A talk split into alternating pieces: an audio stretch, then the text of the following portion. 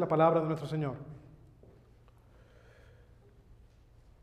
Luego Jesús llamó a la multitud para que se acercara y oyera. Escuchen todos ustedes y traten de entender.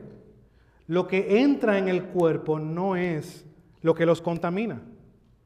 Ustedes se contaminan por lo que sale de su corazón. Luego Jesús entró en una casa para alejarse de la multitud y sus discípulos le preguntaron, ¿qué quiso decir con la parábola que acaba de emplear? ¿Ustedes tampoco entienden? preguntó. ¿No se dan cuenta de que la comida que introducen en su cuerpo no puede contaminarlos?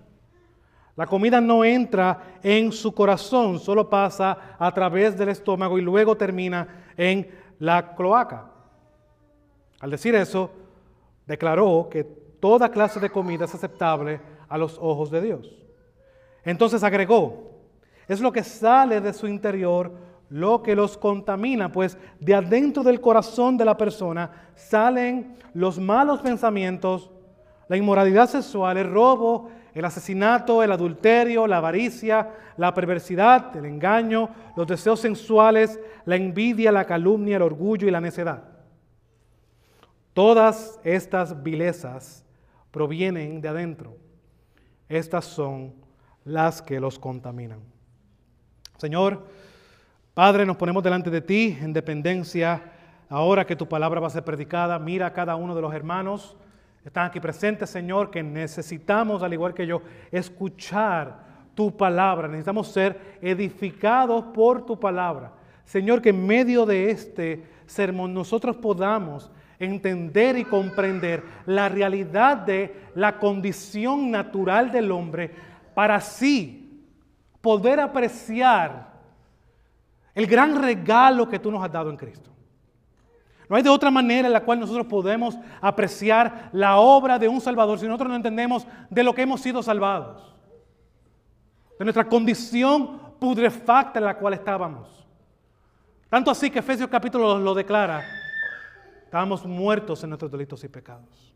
Padre, que sea tu palabra hablando de los corazones de los creyentes y Padre, que sea tu palabra hablando en los corazones de los que no te conocen, para que vean su realidad, su gran realidad, y que puedan, Padre, por medio de una obra tuya, ir en arrepentimiento y fe y confiar plenamente, únicamente en Jesús, nuestro Salvador, el Mesías, la simiente de Abraham, el Hijo de David, el Redentor de tu pueblo que puedan confiar plenamente en Él. Te lo pedimos, te lo rogamos. En el nombre de tu amado Jesús. Amén. Y amén. Podemos sentarnos, mis hermanos, y el título del sermón es La verdadera impureza.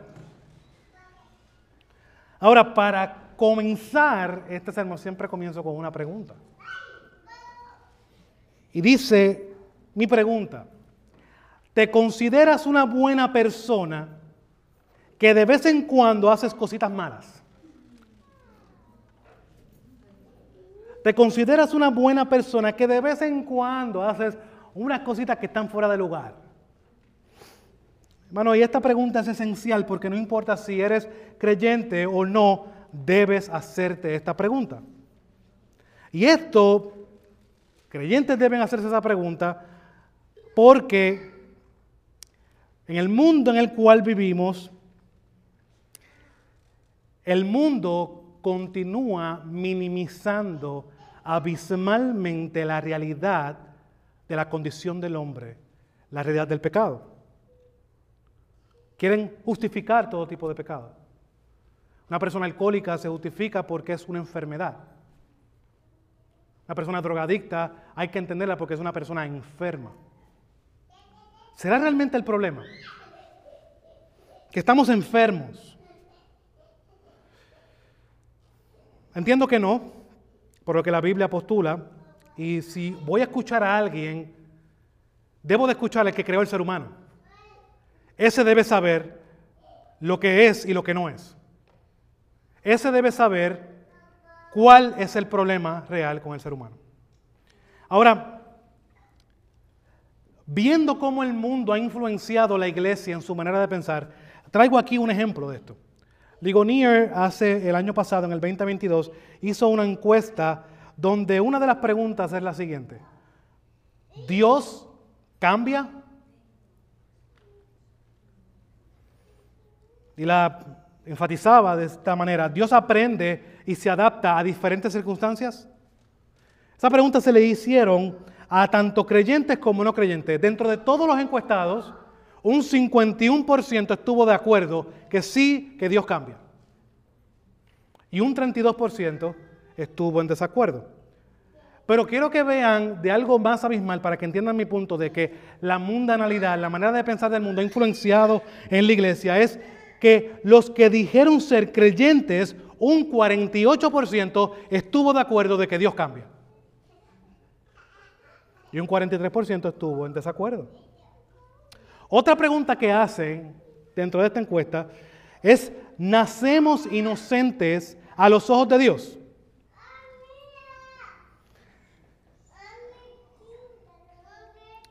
Quiero que vean esto, y esto es alarmante. Los que se identificaron como creyentes, 65% estuvo de acuerdo. Y un 32% estuvo en desacuerdo. Vemos la realidad de que lo que el mundo hace ha influenciado a la iglesia más que la palabra de Dios. Hemos abandonado la doctrina por doctrina de hombres. Cada día el mundo inventa maneras para aceptar lo malo y rechazar lo bueno. Y la realidad es que esto constantemente se infiltra en las bancas de la iglesia. Tanto así que la iglesia quiere parecerse más al mundo que a Cristo. Solemos clara, clara día con problemas dentro de denominaciones donde se quiere aceptar a la mujer en un rol, en un oficio pastoral. Tanto así como denominaciones se han dividido porque han aceptado a homosexuales dentro del púlpito. Y todo esto no es con otra iniciativa, sino de no ser tan duros con el que está allá afuera. Esa es la excusa. Porque no queremos realmente sostenernos en las verdades que la palabra de Dios postula. Ahora, mi hermano, con esto que dejé claro para que abran todos sus ojos, digan, wow, esto es lo que estamos pasando, esto es lo que estamos viviendo, es en el mundo que vivimos, ese es el cristianismo occidental del cual lamentablemente debemos de huir rápidamente y aferrarnos a algo que es sólido, que es la palabra de Dios. Esta es mi intención con este sermón, es que todos nosotros, la iglesia, veamos la magnitud de nuestro pecado. No podemos dejar influenciarnos con lo que el mundo postula. No, tú estás bien. Es tu trabajo, es tu jefe, es tu esposa. No. Veamos la magnitud de nuestro pecado y de igual manera, mientras veamos la magnitud de nuestro pecado, veamos que por la gracia de Dios y la obra del Espíritu Santo es que podemos conocerle a Él. Es por medio de Él que podemos ser cambiados y transformados. Y que no entienda estas realidades por medio del Espíritu Santo pueda entender hoy que tenga oídos abiertos y pueda responder en arrepentimiento y fe, dado que Dios es el único que puede cambiar su condición en el día de hoy. Por tanto, veremos este sermón en dos maneras. La explicación, en primer lugar, de lo que es impureza y en segundo lugar, veremos una examinación profunda de esta, eh, de lo que es la impureza, cómo Jesús profundamente va y explica más aún lo que se extiende esta impureza. Ahora, ¿qué hemos visto hasta ahora? ¿Qué vimos la semana pasada? Vimos fariseos y escribas que se acercan a Jesús para cuestionar la manera en que Jesús estaba permitiendo que los discípulos no siguieran las doctrinas de los fariseos que ellos habían impuesto, de lavarse las manos. Tanto así que lo llevaron un rudimento de lavarse las manos cada vez que llegaban del mercado, tanto así que lavaban las vasijas, lavaban todo. Eh, ellos se convirtieron en unas personas que tenían OCD. Todo querían limpiarlo.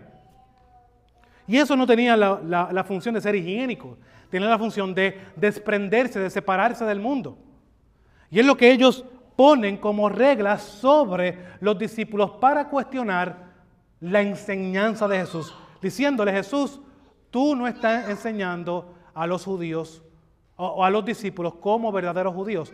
Tu enseñanza es falsa, tú no eres un verdadero maestro. Ahora, en medio de esto, Jesús ataca la problemática de lo que ellos estaban haciendo. Ellos estaban poniendo lo que ellos entendían como correcto por encima de la palabra de Dios. Y lo que dice así es invalidando el mandamiento de Dios. Entonces, en medio de toda esta realidad, después que Jesús le deja claro a los fariseos y escribas que lo que estaban haciendo era algo erróneo, era algo diabólico, era algo que lo que implicaba y apuntaba es que su adoración era una falsa. Jesús se dirige a la multitud. Es lo que tenemos del versículo 14 al 19 y es la explicación de lo que es impureza. Miren lo que dice el versículo 14. Llamando de nuevo a la multitud, Jesús les decía, escuchen todos lo que les digo y entiendan. La palabra escuchen aquí es importante porque este es un mandato, este es un imperativo. Jesús, lo que Jesús va a decir, lo va a decir con toda la autoridad divina. Él es Dios. Él no es menos que Dios. Él no es un superhombre. Él es el, la segunda persona de la Trinidad, el Hijo del Dios viviente, el Mesías esperado. Y llama, hace un llamado a todo el mundo a que escuchen. Pero no solo esto, sino también hace un llamado a que estos entiendan. Entender en el contexto que estamos viendo aquí es un llamado a comprender la naturaleza de algo o lo que significa. Y esto es importante porque aquí el Hijo de Dios va a hablar y a dar una explicación correcta de lo que es estar contaminado o de lo que es estar impuro. Y por eso pasa del grupo que lo estaba acusando y se dirige a la multitud. ¿Saben por qué? Porque como veremos, esto, no es un problema que solamente lo tiene un grupo en la sociedad. Este problema de impureza y contaminación es algo que se extiende a todas las áreas de la vida, ricos, pobres, grandes o pequeños, gorditos o flacos, latinos, hispanos, de España, de Perú, de Puerto Rico, de cualquier lado. Esto es un problema global y general. Y por eso esto es algo importante que todo hombre que estaba allí presente debía escuchar. Y es algo que hoy aquí todo el que está presente debe escuchar de igual manera. Y más en este tiempo, como hemos visto, que las bancas de la iglesia está llena de personas que quieren creer, como hemos visto por medio de estas estadísticas, quieren creer en Dios a su manera. Bueno, esto no es así. Por eso es que el llamado de Cristo es arrepentimiento y fe. El arrepentimiento viene porque lo que tú entiendes está mal. Y tú tienes que ajustarte a lo que Cristo dice. Tienes que guardar todo lo que Él ha enseñado. ¿Saben por qué? Porque lo que tú tienes de fábrica está totalmente equivocado. Ahora, Marcos capítulo 7, versículo 15, Jesús comienza a decir lo siguiente, luego de hacer el llamado en autoridad, eh, lo que va a decir ahora es sumamente importante, debe ser de atención en ese tiempo, que todo el mundo se detuviera y escuchara, y hoy debe ser de igual manera. Detente y escucha lo que Jesús va a decir. Versículo 15. No hay nada fuera del hombre que al entrar en él pueda contaminarlo, sino lo que sale de adentro del hombre es lo que contamina al hombre. Aquí la palabra contaminar es clave dentro de esta exposición y donde este relato que Marco nos da, porque esta palabra se menciona aquí cinco veces. hay un énfasis que Marcos está tratando de hacer por medio de la enseñanza de Jesús. ¿Qué significa estar contaminado? Bueno, lo que implica es un estado de impureza. Es la misma palabra que en el hebreo se utiliza para describir una persona contaminada e impura. También se utiliza para describir los animales que los judíos no podían comer.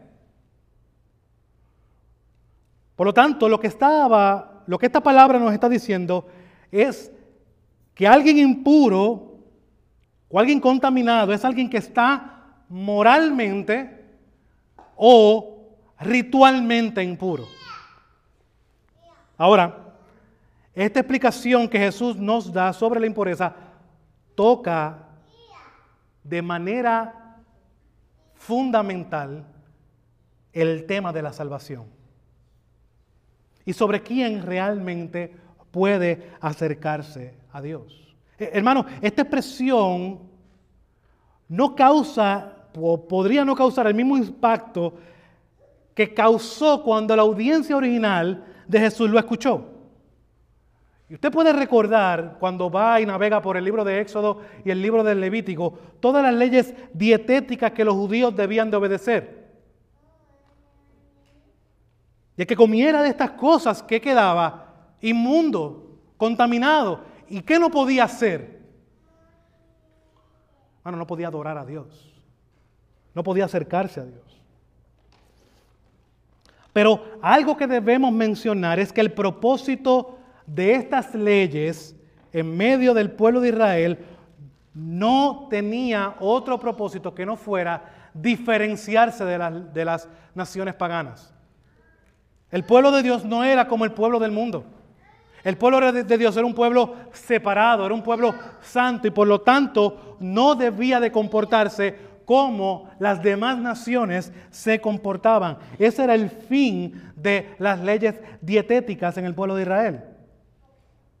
Pero si hay algo que siempre he mencionado y es que el Antiguo Testamento nos apunta a algo mucho más profundo.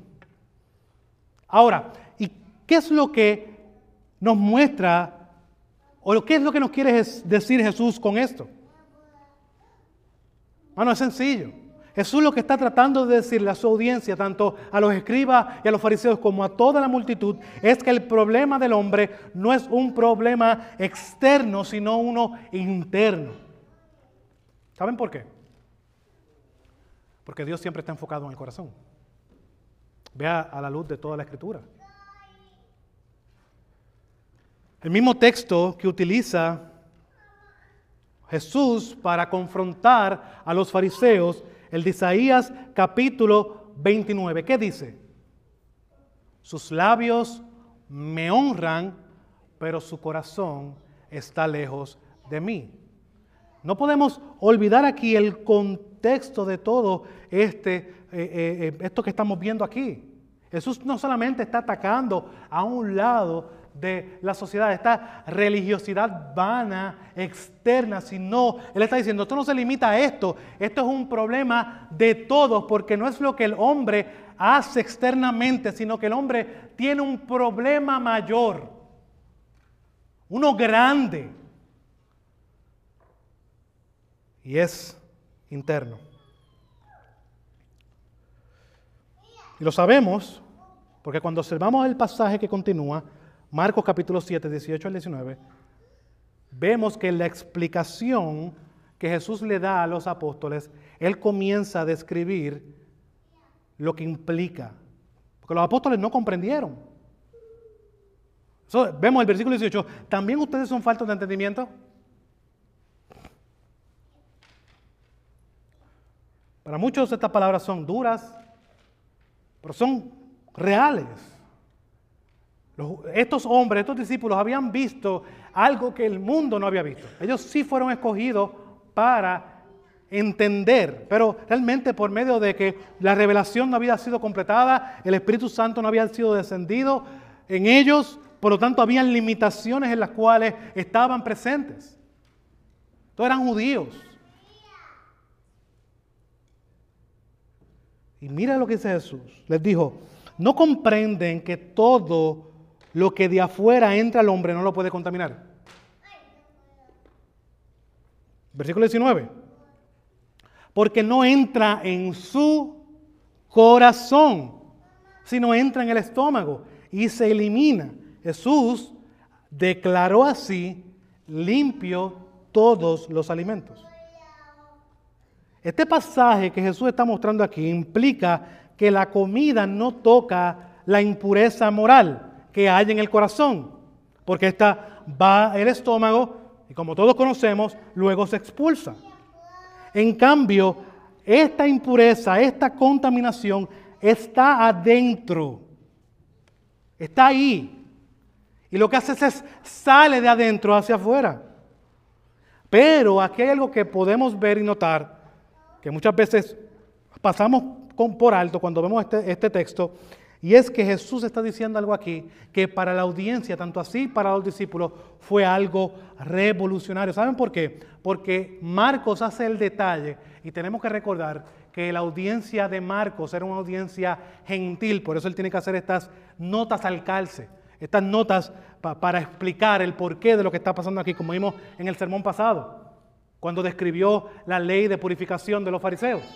Aquí Marcos dice, Jesús está declarando con esto todo alimento limpio.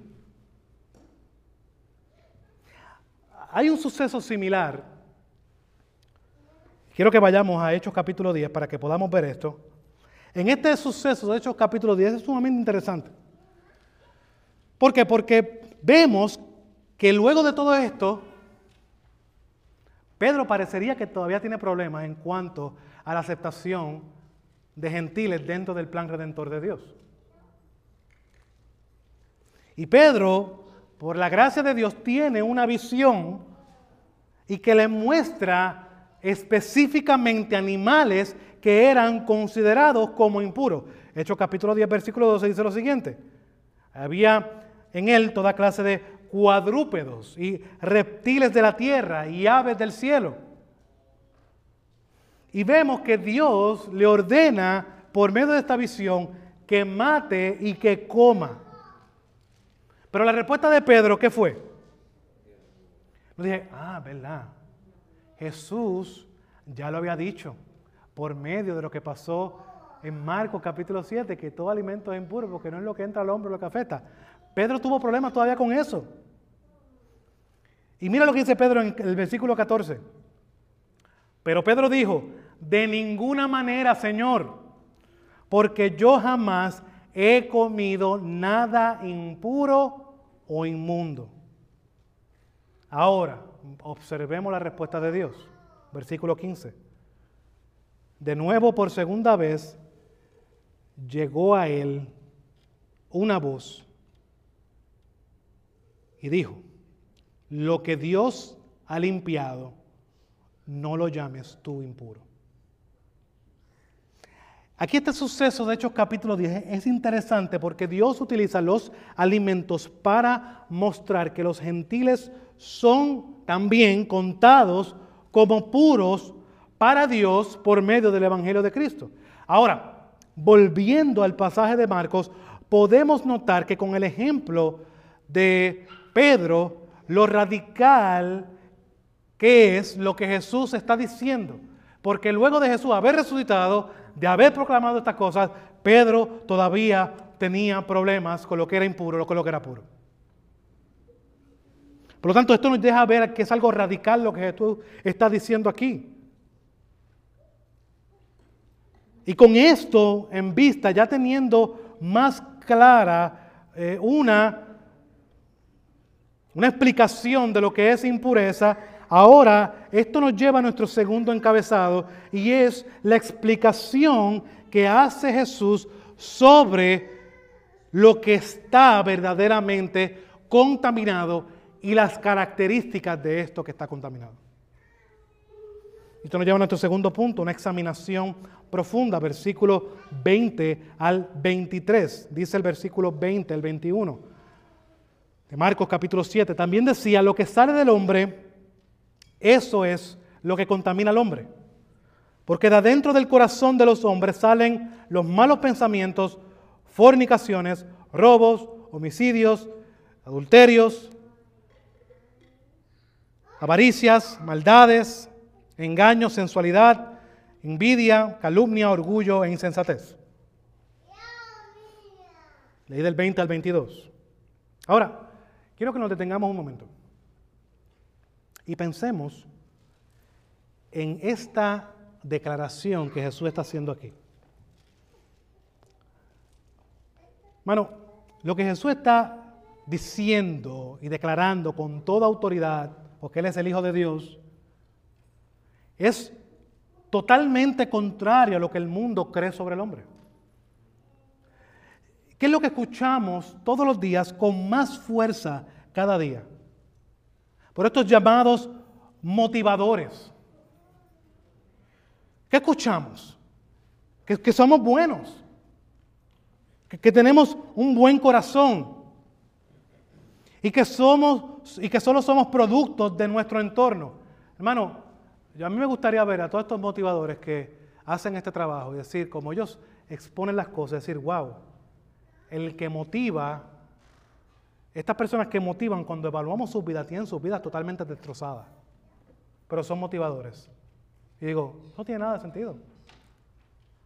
Pero ¿sabes qué? Lo que venden su producto es tan llamativo porque adula a nosotros, a nuestro oído, a esa carnalidad que nos gusta decir y justificar nuestro gran problema.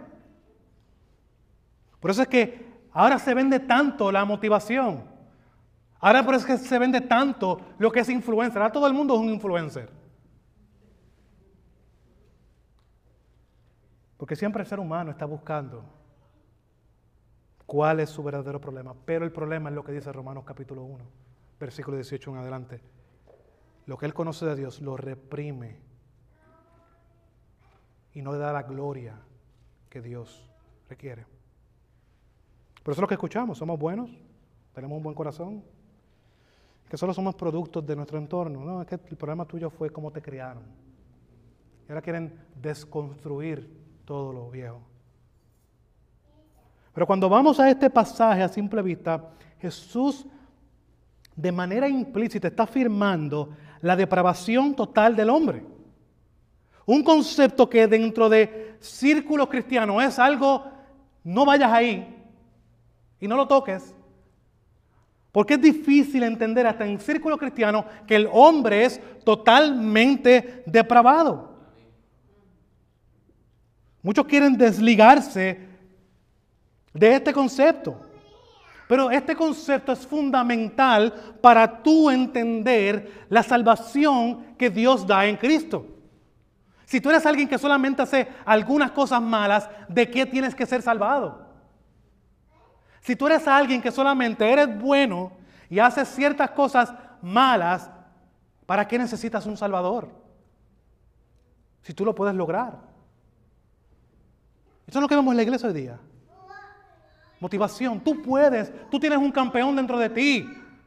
Dios te ha capacitado para que ahora seas tú el fuerte y pises a Satanás y lo ates y lo amarres y lo sueltes por aquí.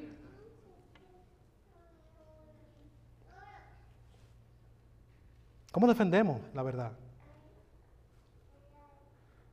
Cuando realmente vemos que la mentira abunda, mi hermano.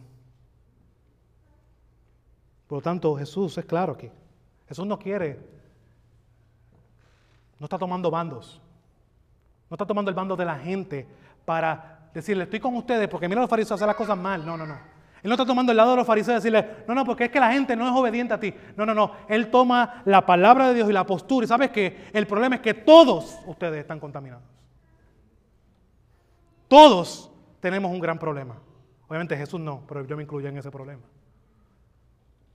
Como veremos más adelante. Dice el artículo número 6 de la Confesión Bautista de Fe de Londres del 689 lo siguiente. Nuestros primeros padres, hablando sobre el pecado y la caída del hombre, nuestros primeros padres por este pecado cayeron de su justicia original y de su comunión con Dios y nosotros en ellos. ¿Qué está diciendo aquí la confesión? Que Adán es el representante de toda la humanidad. Adán es la cabeza federal en el cual estaba toda la humanidad representada. Viniendo a ser o viniendo a estar todos muertos en pecado y enteramente corrompidos en todas las facultades y partes del alma y del cuerpo. Dígame si eso es mentira. Usted no ve que su cuerpo envejece cada día más. Usted no ve que su cuerpo se enferma. ¿Cómo explicamos eso?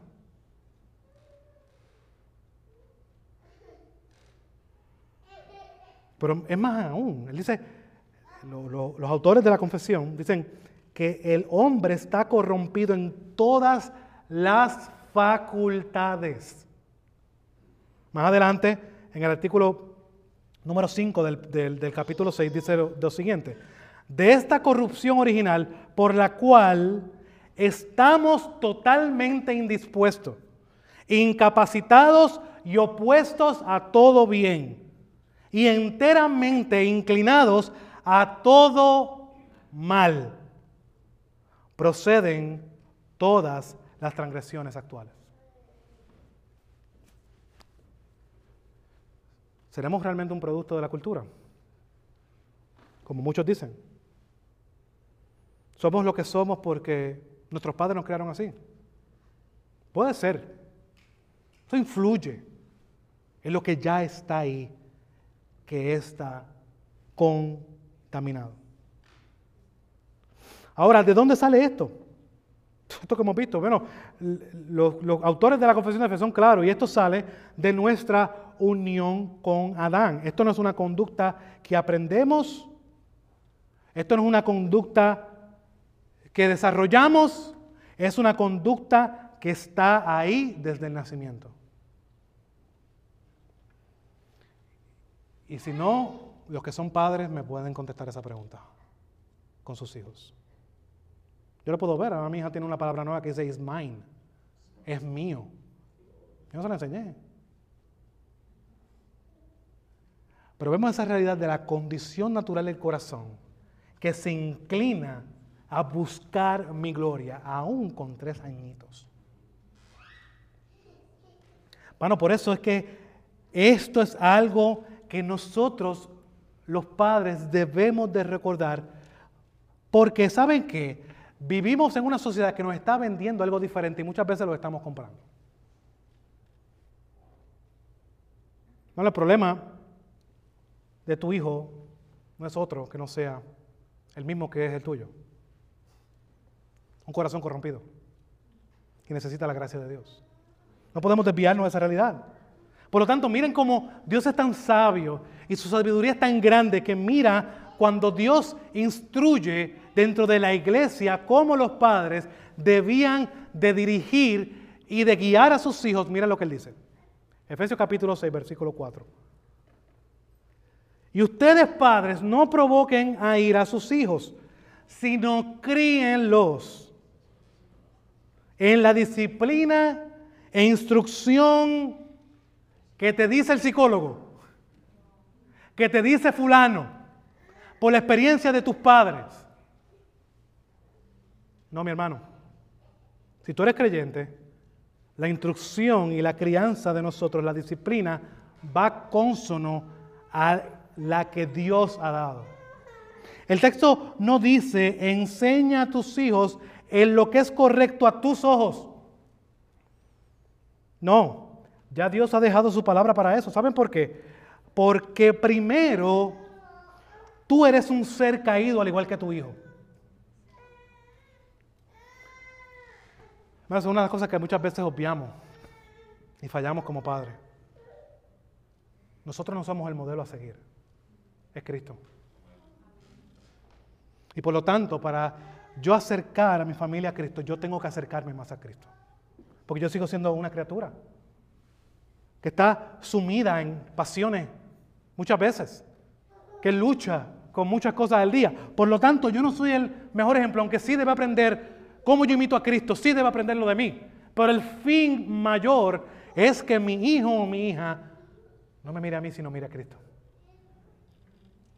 Porque tú eres un ser caído. Y por eso necesitas de Dios constantemente, necesitas de su palabra, necesitas de su revelación para criar a tu hijo en el temor del Señor. Mira lo que dice J.C. Ryle sobre esto, un pastor anglicano del siglo XIX. Debemos recordar esto en la formación, hablando sobre este pasaje, debemos recordar esto en la formación y educación de los niños. En todo lo que hacemos, nunca debemos olvidar que la semilla de todo daño y malicia está en nuestro corazón. No basta con dejar a los niños o niñas en casa y apartarlos de todas las tentaciones exteriores. Llevan dentro un corazón dispuesto a pecar. Y hasta que este corazón no sea cambiado, no están seguros, hagamos lo que hagamos. Cuando los niños obran mal, hay costumbre de echarle la culpa a las malas compañías. Es que el niño se descajiló. Es que el niño, es que el niño, mira, tuvo buenos padres, pero, se descajiló. Esas amistades que tenía. Después que llegó a la universidad se descajiló. Así he escuchado mucho hoy día, hablando creyentes. Y la realidad es que las malas compañías, como dice J.C. Ryle, son un gran mal sin duda. Y un mal a evitar en la medida de lo posible. Pero ninguna mala compañía enseña a un niño o a una niña ni la mitad del pecado que sus propios corazones les indica, menos que sean renovados por su espíritu. El comienzo de toda la maldad, dice J.C. Rao, está en el interior. Si los padres fueran la mitad de diligentes en la oración por la conversión de sus hijos, de lo que, de lo, que lo son en apartados de las malas compañías, sus hijos serían mejores de lo que son. Bueno, a la luz de esto no podemos perder de vista el contexto de lo que estamos hablando, de lo que está sucediendo en esta historia, de lo que Jesús está tratando de proyectar de una manera general a su audiencia, pero de manera especial los discípulos debían entender la realidad de la condición del corazón del hombre y es que debemos de recordar que la acusación de los fariseos era que ellos estaban poniendo doctrinas de hombre por encima de los mandamientos de Dios para definir la impureza del hombre. ¿Y qué hacían con esto? ¿Qué hacían los fariseos cuando ponían las doctrinas de hombres por encima de la palabra de Dios? Versículo 13 de Marcos capítulo 7, invalidando así la palabra de Dios por la tradición de ustedes, la cual han transmitido y hacen muchas cosas semejantes a esta. ¿Qué es lo que Jesús quiere mostrarse aquí. Hermano, que esto no tiene que ver nada con unirse a un grupo. Esto no tiene que ver nada con cumplir ciertas reglas. El problema grande del hombre es que no puede ni quiere cumplir la ley de Dios. ¿Saben por qué? Porque no puede. Su naturaleza, como vimos, está totalmente inclinada al mal. Y por ende no puede cumplir con lo que Dios requiere, que saben qué es perfección. Bueno, yo quiero que usted evalúe su manera de pensar durante el día de ayer. yo a veces evalúo mis pensamientos y digo, wow, ¿y de dónde salió esto? Bueno, somos radicalmente. Estamos depravados totalmente. No, si no llegamos al mal que podemos llegar es porque la gracia de Dios nos sostiene. Bueno, jamás diga, no, yo no podré matar a alguien. Mano, el nunca y los siempre son de Dios, no son de ustedes. Ni míos tampoco. Podemos llegar a esa magnitud. ¿Cuántas veces nos asombramos de jóvenes que hemos visto y que entran a una escuela y matan a muchos niños? Y nos preguntamos, ¿y qué pasó? Bueno, el cristianismo bíblico da respuesta para qué pasó. Nosotros podemos excusar enfermedades mentales, podemos excusar miles de cosas, pero el problema del hombre, Jesús lo deja claro y es uno. No es externo, es interno, es su corazón. Ahora, ¿qué hace Jesús en su explicación a los discípulos? Bueno, les da ejemplos de lo que sale del corazón. ¿Qué mejor manera para definir cómo podemos ver cómo sucede esta contaminación, ¿cómo se ve? ¿Cuáles son las características? Pues eso es lo que Jesús hace. Él le da características de lo que sale del corazón. Leamos Marcos capítulo 21, versículo 22 nuevamente. Porque de adentro del corazón del hombre salen los malos pensamientos, fornicaciones, robos, homicidios, adulterios, avaricias, maldades, engaños, sensualidad, envidia, calumnia, orgullo insensatez. Ahora, cuando la Biblia habla del corazón, tenemos que aclarar esto, aunque lo he mencionado antes, cuando la Biblia habla de corazón es que el corazón es el centro de nuestro ser, que, que es donde se gobierna todos nuestros pensamientos, toda nuestra voluntad y todas nuestras emociones. Eso es lo que Jesús dice que está contaminado. Casi nada. Entonces el resultado es todo esto que acabamos de leer. Fornicaciones, robos, homicidios, adulterios, avaricia, maldades, engaños, sensualidad, envidia, calumnia, orgullo, sed. Ahora, por lo tanto, ¿qué es lo que Jesús está diciendo aquí? Que el corazón es el centro donde se gobiernan nuestros pensamientos, nuestra voluntad y nuestras emociones. Entonces lo que Jesús trata de decir no es que de los pensamientos sale lo que hay dentro del corazón. ¿Cómo sabemos esto? Bueno, Pablo habla sobre esto en Efesios capítulo 4, versículos 17 al 18. Cuando es el llamado a los creyentes, dado a la identidad que estos tienen en Cristo, no debían de vivir como vivían los que no conocen a Dios. Y los que no conocen a Dios viven de una manera que la leeremos ahora, Efesios capítulo 4, versículos 17 al 18. Esto digo pues y afirmo juntamente con el Señor, que ustedes ya no anden así como andan también los gentiles. ¿Cómo andan los gentiles, Pablo? En la vanidad de su mente. Ellos tienen entenebrecido su entendimiento. Están excluidos de la vida de Dios por causa de la ignorancia que hay en ellos, por la dureza de su corazón. Ahora, ¿cuáles son las características de los que no conocen a Dios? Su mente es vana, su entendimiento está entenebrecido, porque son ignorantes y todo esto es porque su corazón es duro. Están contaminados. Es lo mismo que Jesús está diciendo aquí.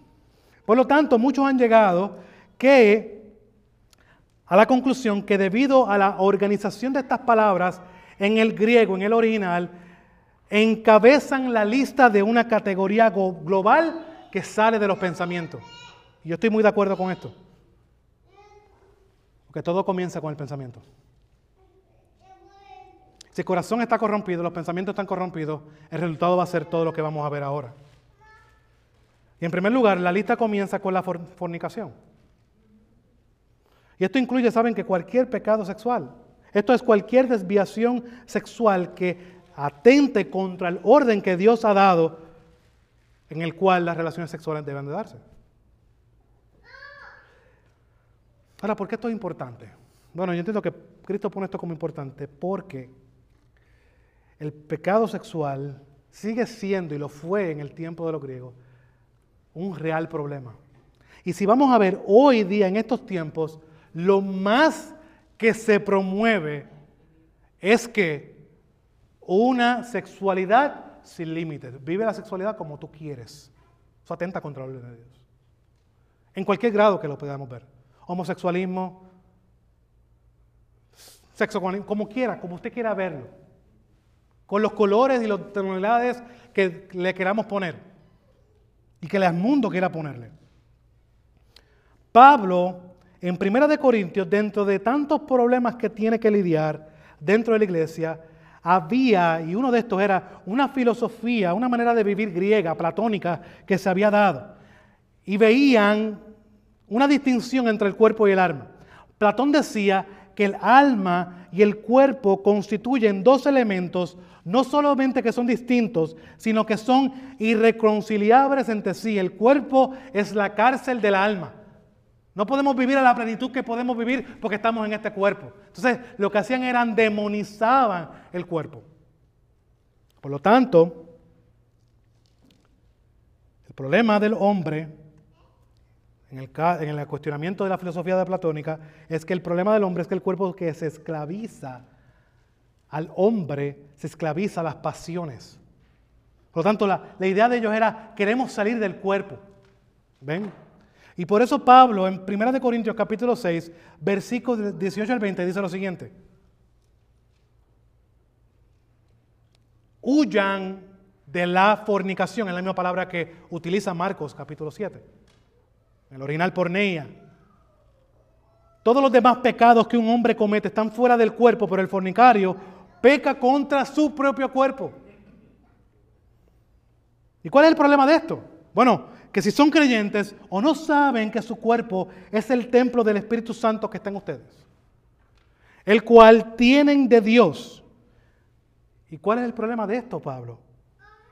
Y que ustedes no se pertenecen a sí mismos, porque han sido comprados por un precio. Por tanto, miren la, idea como ataca directamente a la filosofía, a la filosofía platónica de que el cuerpo era la esclavitud del alma y que el alma quería ser libertado del cuerpo. Dice, porque han sido comprados para un tiempo. No, no piensen como el mundo piensa de una manera totalmente errónea, de una manera totalmente alocada, sino recuerden lo que Dios ha dicho y su identidad en Cristo. Ustedes, versículo 20, han sido comprados por un precio, por tanto, glorifiquen a Dios en su cuerpo y en su espíritu, los cuales ambos son de Dios. ¿Ven la diferencia? Romanos capítulo 12, Pablo también apunta sobre esas realidades. Por tanto, por la misericordia de Dios, que sus cuerpos sean un sacrificio vivo y agradable a Dios. Estaba atacando directamente contra esta filosofía que dice que el cuerpo es la cárcel del alma. Ahora, para nosotros en el día de hoy, amor, no se ve esta, pero sí vemos una filosofía, una manera de vivir que dice, ¿sabes qué? Vive tu mejor momento ahora. Vive para los deleites y placeres. Eso es lo que el mundo dice. ¿Qué debemos hacer como creyentes? Bueno, entender una cosa, que nuestra alma, tanto como el cuerpo, ambos son de Dios. Y por tanto debemos de glorificar a Dios, porque hemos sido comprados por un precio. Aquí tiene que ver el Evangelio. Cristo pagó por nuestros pecados. Ya nosotros somos nuevas criaturas en Cristo. Las cosas viejas pasaron. Todas son hechas nuevas.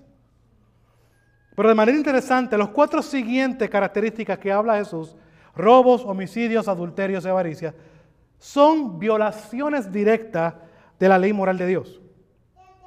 El robo es una violación del octavo mandamiento.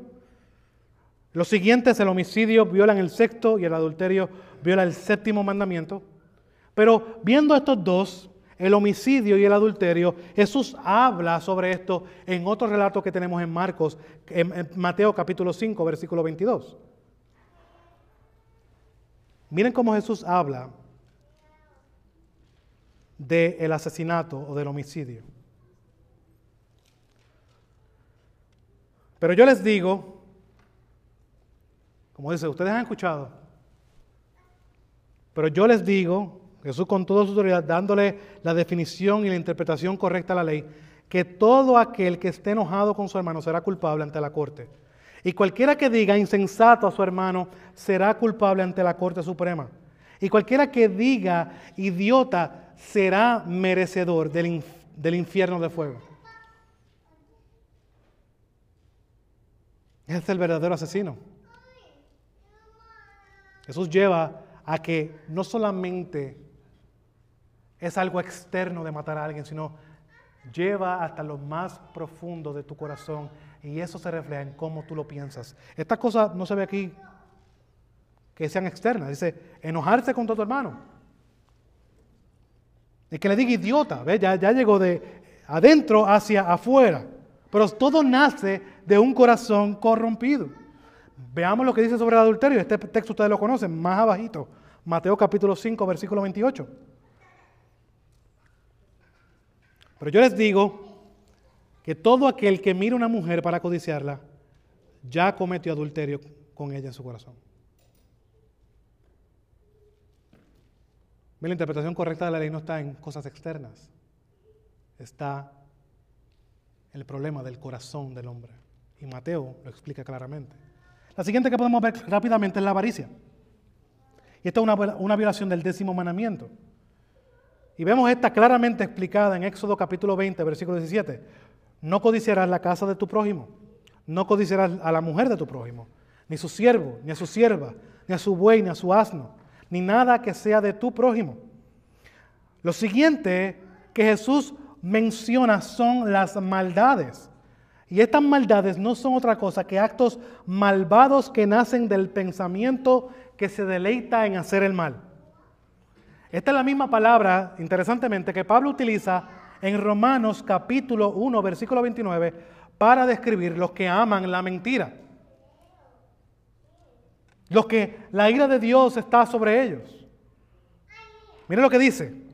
Están llenos de toda injusticia, maldad, ahí está la palabra, avaricia, malicia, llenos de envidia, homicidios, pleitos, engaños y malignidad. ¿No son palabras similares a lo que dice Jesús? Aquí en, Mateo, en Marcos capítulo 7.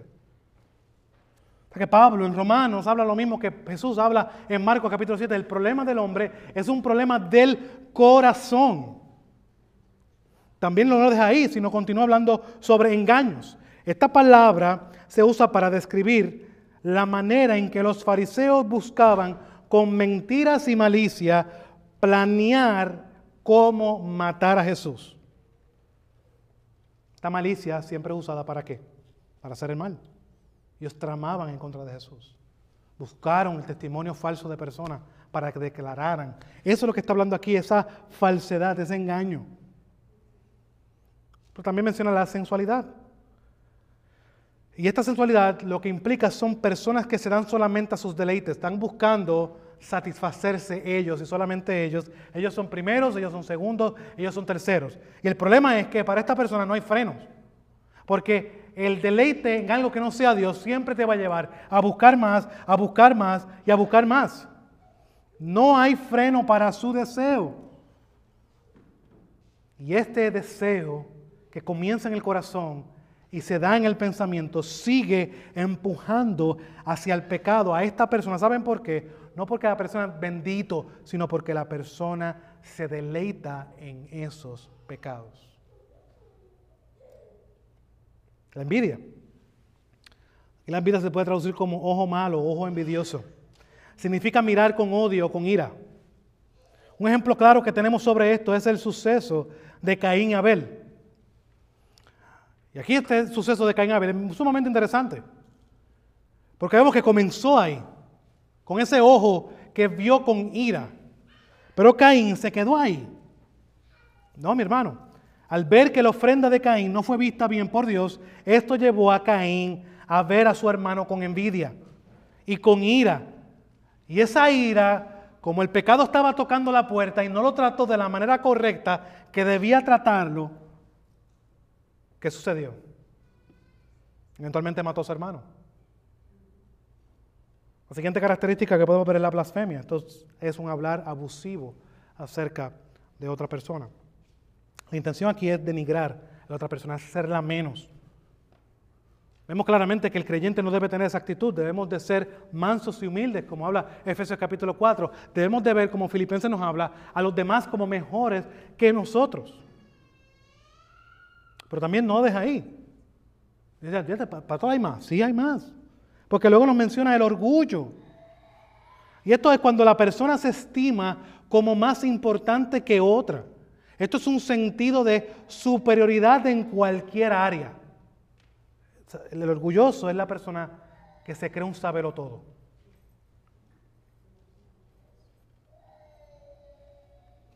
Y la, escritura proyecta este tipo de personas así como que se exaltan a sí mismos. Y la realidad es que cuando la persona comienza a exaltarse a sí mismo, comienza a invalidar la palabra de Dios. Porque la palabra de Dios ¿qué hace? Nos pone en nuestro lugar. Nos humilla. El orgulloso no. El orgulloso se cree que se lo sabe todo. Ahora, la lista culmina con la insensatez. Yo creo que esta es importante también. Porque la insensatez no es otra cosa que ser un necio. ¿Qué es un necio? Una persona que actúa sin pensar. Una persona que no considera las consecuencias de sus actos. Es totalmente contrario a lo que debe ser una persona gobernada por el Espíritu Santo, que en finalidad el fruto es uno de qué? De control propio.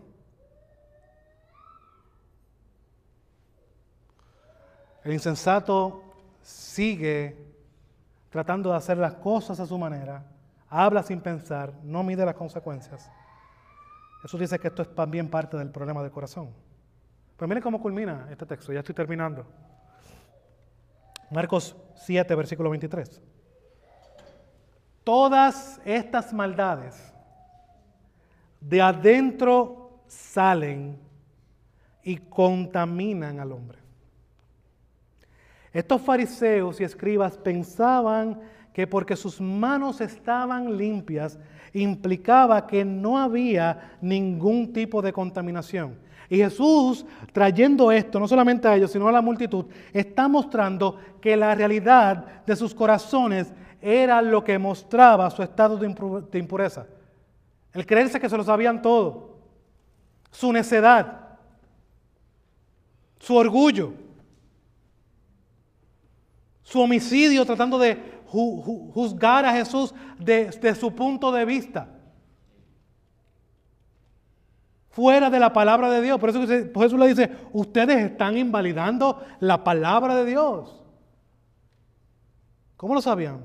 Por sus acciones. Esas acciones no nacen de la nada, sino nacen de un corazón contaminado. Ahora, ¿cuál es el remedio para este corazón contaminado? Bueno, quiero recordarte algo. Esto no se trata de un cambio de comportamiento. Muchas personas, en medio de las bancas de la iglesia, están engañadas de que son creyentes porque han dejado hábitos que antes hacían. No se trata de cambiar hábitos. No se trata de que antes fumaba y ahora dejé de fumar. Esto es mucho más profundo que esto. Porque tiene que ver con el corazón del hombre. Con todo lo que tú eres. Con tus pensamientos. Con tu voluntad. Con todo.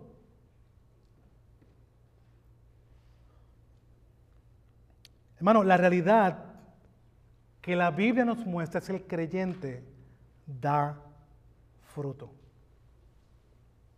No dará, o probablemente dará, sino que el creyente da fruto. Y la razón principal y más importante, ¿saben qué es? Es que el creyente está unido a Cristo. Por eso es que da fruto. Juan capítulo 15, versículo 4 lo recuerda. Permanezcan en mí y yo en ustedes, como el sarmiento no puede dar fruto por sí mismo si no permanece en la vía, así tampoco ustedes si no permanecen en mí. Por lo tanto, no podemos hacer nada ante nuestra condición de impureza y de contaminación que va por encima de rituales externos. Es un problema interno que toca todos los aspectos de nuestra vida. Por lo cual se necesita un cambio de corazón. Se necesita una, operación de corazón abierto que solamente Dios la puede hacer por medio del el bisturí del Espíritu Santo, que nos convence de pecado y de justicia y de juicio, para su gloria. Por eso es que la salvación de principio a fin es para la gloria de Dios. Porque el hombre no puede hacer nada por sí mismo. Miren lo que el profeta Ezequiel recuerda y hace referencia a lo que vendría con el nuevo pacto. Veamos Ezequiel capítulo 36, versículo 25 al 27. Ezequiel capítulo 36, versículo 25 al 27.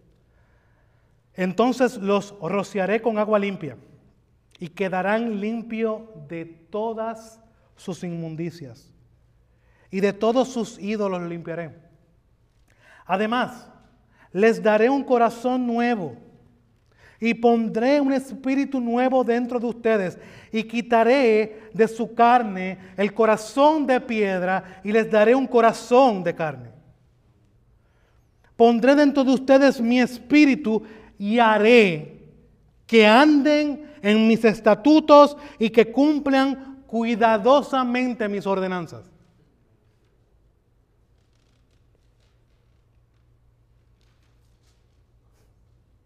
Ahora, ese es el problema para resolver este problema del corazón. Necesitas a Cristo. Si hay algo más importante en el día de hoy, persona que no conoce a Dios, que me está escuchando, que está aquí en medio, no es que tú necesitas resolver otra cosa en tu vida, sino tú necesitas resolver ese problema, porque ese problema te acosará toda la vida y tiene repercusiones eternas. Ahora, ¿qué es de los creyentes? Bueno, hermanos, sabemos nosotros claramente, porque la Biblia lo ha mostrado, lo hemos leído, hemos atravesado por diferentes pasajes que nos hablan de esto, sabemos que nuestros corazones han sido cambiados y sabemos que la naturaleza pecaminosa, eh, aunque queda un remanente allí, ya esta no gobierna sobre nosotros. Por eso esa excusa de la carne, hermano, tiene que ir dejándolo un poco. Si Dios es Dios, el que comenzó la obra la va a terminar. Es Dios, Él lo dice. Él hará que anden en sus estatutos. Él lo va a hacer. Si realmente tú eres uno que ha nacido de nuevo, tú vas, por la gracia de Dios y por la obra del Espíritu Santo, a responder a una nueva manera de pensar y a, buscar no tu gloria, aunque tengas tu lucha con esto, sino tú vas a buscar lo que exalte y glorifique al Dios que te ha salvado. Que Dios lo dice así. Hemos, sabemos estas realidades. Sabemos que ya la carne no gobierna sobre nosotros. El pecado no gobierna sobre nosotros. Nosotros entendemos claramente el problema del corazón. Y esta realidad es la que nos ayuda a luchar con la carne que todavía mora en nosotros. Y repito algo, luchar. Porque el cristiano lucha. ¿Saben cómo el cristiano lucha? Y por eso se nota de que es cristiano. Porque lucha con las herramientas y los medios de gracia que Dios le ha dado. Un creyente verdadero que tiene lucha con el pecado va a buscar los medios de gracia de Dios. Porque Él sabe. Él sabe que su pecado llevó a su Salvador a la cruz. Él sabe y ha degustado la gracia de que Él no merecía ser salvado y ahora por la gracia de Dios puede conocer, es parte de la familia de Dios, entiende la gran responsabilidad que eso trae y el gran privilegio que eso significa. Va a luchar. Va a luchar con las herramientas de Dios. Va a ponerse la armadura de Dios. Veamos un ejemplo de esto rápido. Cuando nos airamos, cuando nos molestamos, nosotros sabemos que el problema no son nuestros hijos o esposas o jefes que están conspirando para molestarnos, sino cuando nos airamos de una manera injusta, Lo hacemos porque conocemos nuestro corazón. Y sabemos que nuestros familiares, nuestros amigos, nuestros jefes son los instrumentos que Dios ha puesto para que veamos nuestra necesidad continua de Él y veamos nuestra, nuestra, necesidad continua de los medios de gracia. El creyente tiene algo seguro y es que Él sabe que su vida de principio a fin está en las manos de Dios y no hay nada que suceda que a Dios se le haya escapado de la mano. Por lo tanto, creyente, recuerda eso siempre. ¿Y por qué Dios hace esto? Bueno, mi hermano, porque Dios no tiene otro propósito en tu vida. El propósito de Dios no es hacerte rico, como dicen muchos. El propósito de Dios no es darte el mejor, el mejor bien aquí ahora. El propósito de Dios es, de por medio de lo que era orquestado en tu vida y en la mía, es formar la imagen de su Hijo para su gloria.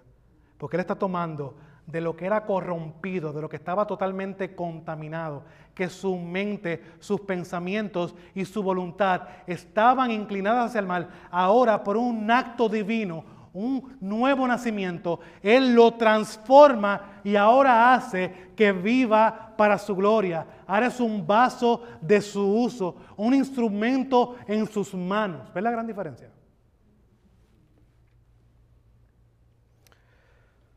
Bueno, si eres creyente, espero que este pasaje te haya confrontado para que veas la magnitud y la profundidad de lo que Dios ha hecho en tu vida. Si eres creyente. Si eres creyente, debes reconocer que no podías hacer nada, que no puedes hacer nada por ti mismo. Si eres creyente. Y si has reconocido algún pecado mientras estoy hablando y no eres creyente, déjame decirte, no lo dejes ahí. Ven a Cristo en arrepentimiento y fe. ¿Saben por qué? Porque Él es fiel y justo para perdonar nuestros pecados, para limpiarnos y para que nosotros andemos en sus estatutos y sus mandatos. Él lo puede hacer. Como recuerda Judas capítulo Judas capítulo 1, porque hay un solo capítulo, versículo 24 al 25, mostrando que Jesús es un Salvador confiable. Dice lo siguiente, y aquel, y termino con este texto, y aquel que es poderoso para guardarlos a ustedes sin caída y para presentarlos sin mancha en presencia de su gloria con gran gozo al único Dios, nuestro Salvador, por medio de Jesucristo, nuestro Señor, sea la gloria, majestad, dominio y autoridad antes de todo tiempo y ahora y por todos los siglos.